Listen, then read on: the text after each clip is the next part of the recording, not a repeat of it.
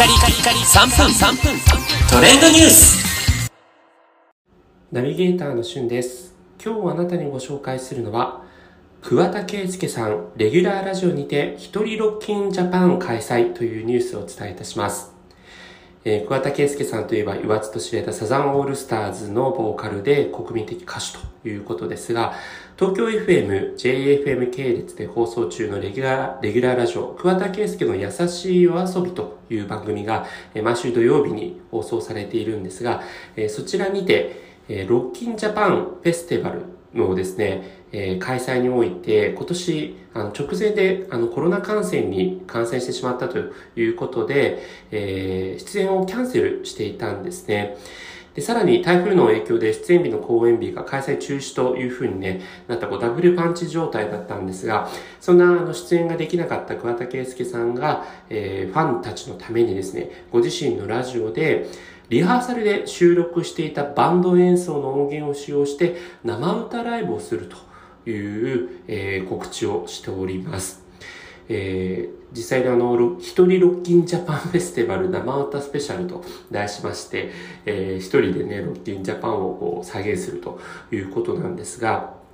今年ですね、えー相次ぐこう夏フェスに関しまして、えーコロナ感染により出演辞退をね、していた他のアーティストにとっても、この桑田佳祐さんの、えー運びというのは非常にこう刺激的なんじゃないかなというふうに思います。えー実際にね、 YOASOBI とか Vaundy という今をときめくアーティストも、あの、コロナ感染によって辞退、あとはですね、えー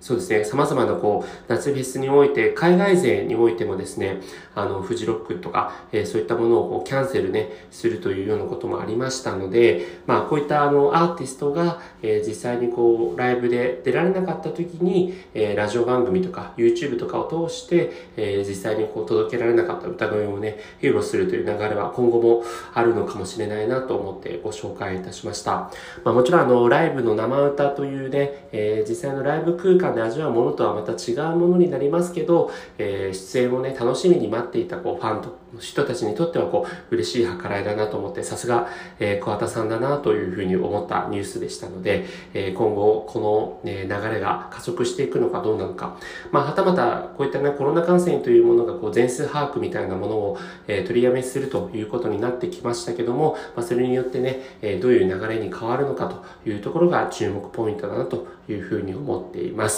えー、桑田佳祐さんのね、生歌楽しみですね。それではまたお会いしましょう。Have a nice day!